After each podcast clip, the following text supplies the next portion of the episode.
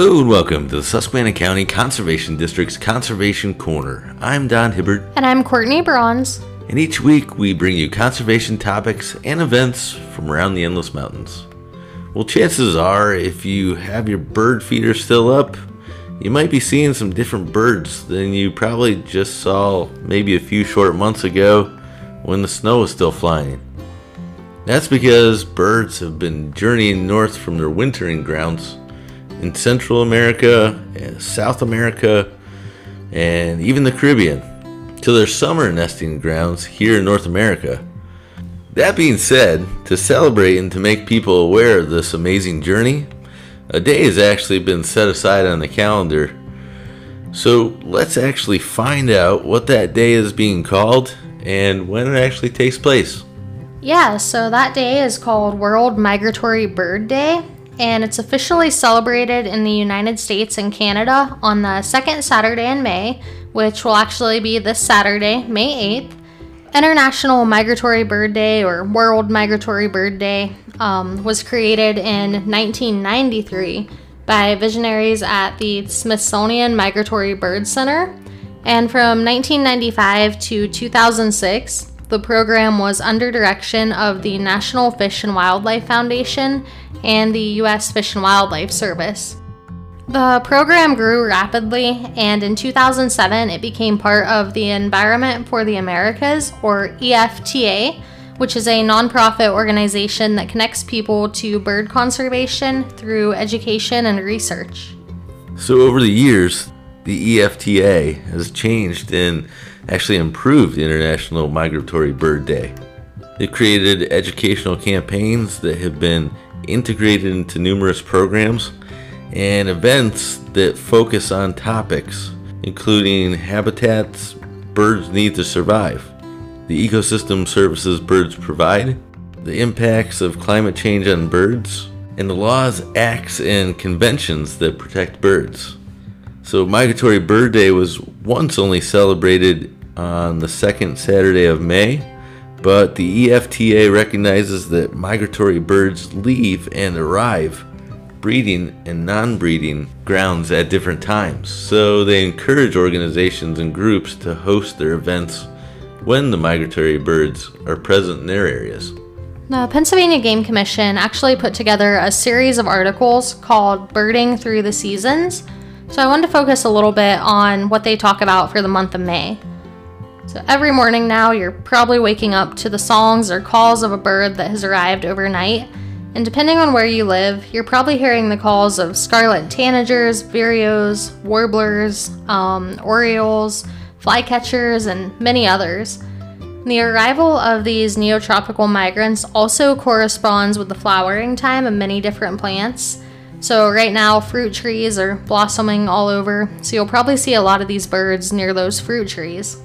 And in shrubby, thick areas, you're likely to see warblers, such as the yellow or chestnut sided, or even prairie warblers. Um, you'll see cardinals, sparrows, catbirds, wrens.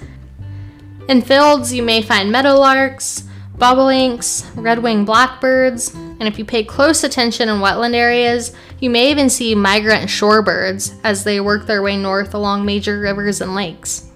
Yeah, and there's actually a lot of places to go birding in Pennsylvania.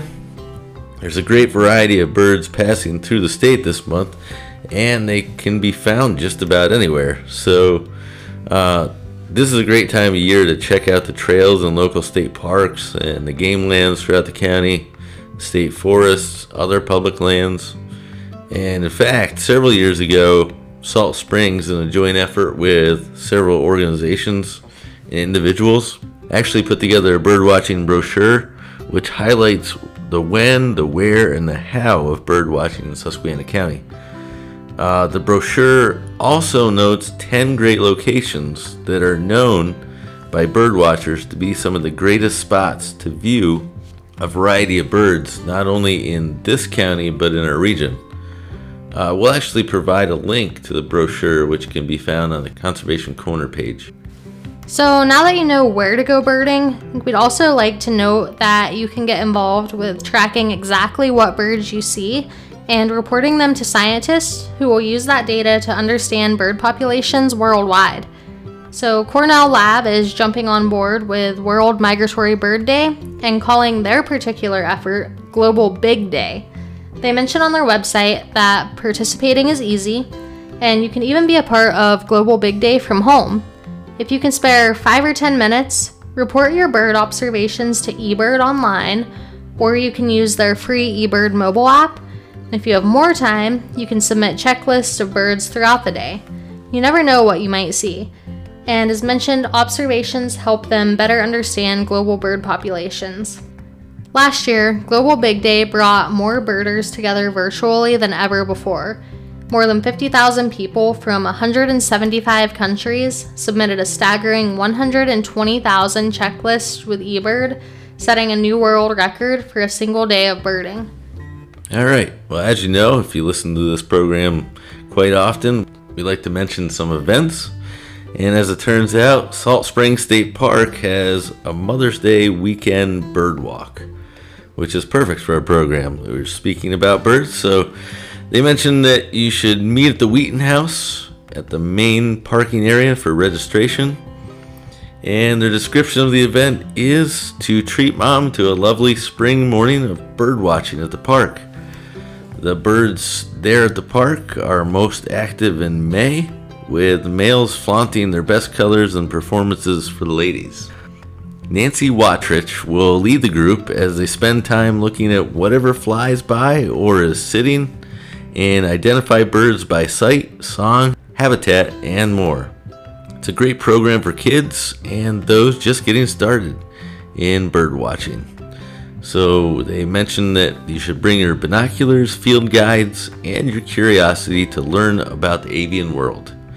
In addition, Nancy Vancott will show one of the birding backpacks from the Susquehanna County Library which are actually available for checkout from our four county libraries.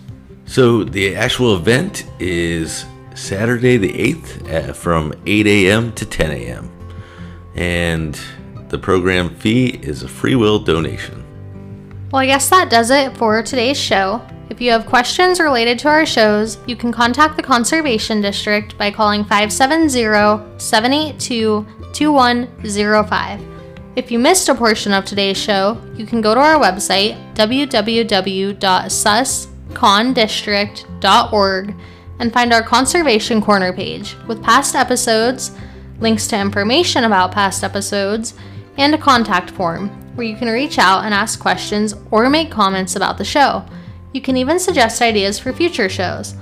You have been listening to the Susquehanna County Conservation District's Conservation Corner. I'm Courtney Bronze. And I'm Don Hibbert saying, enjoy the outdoors.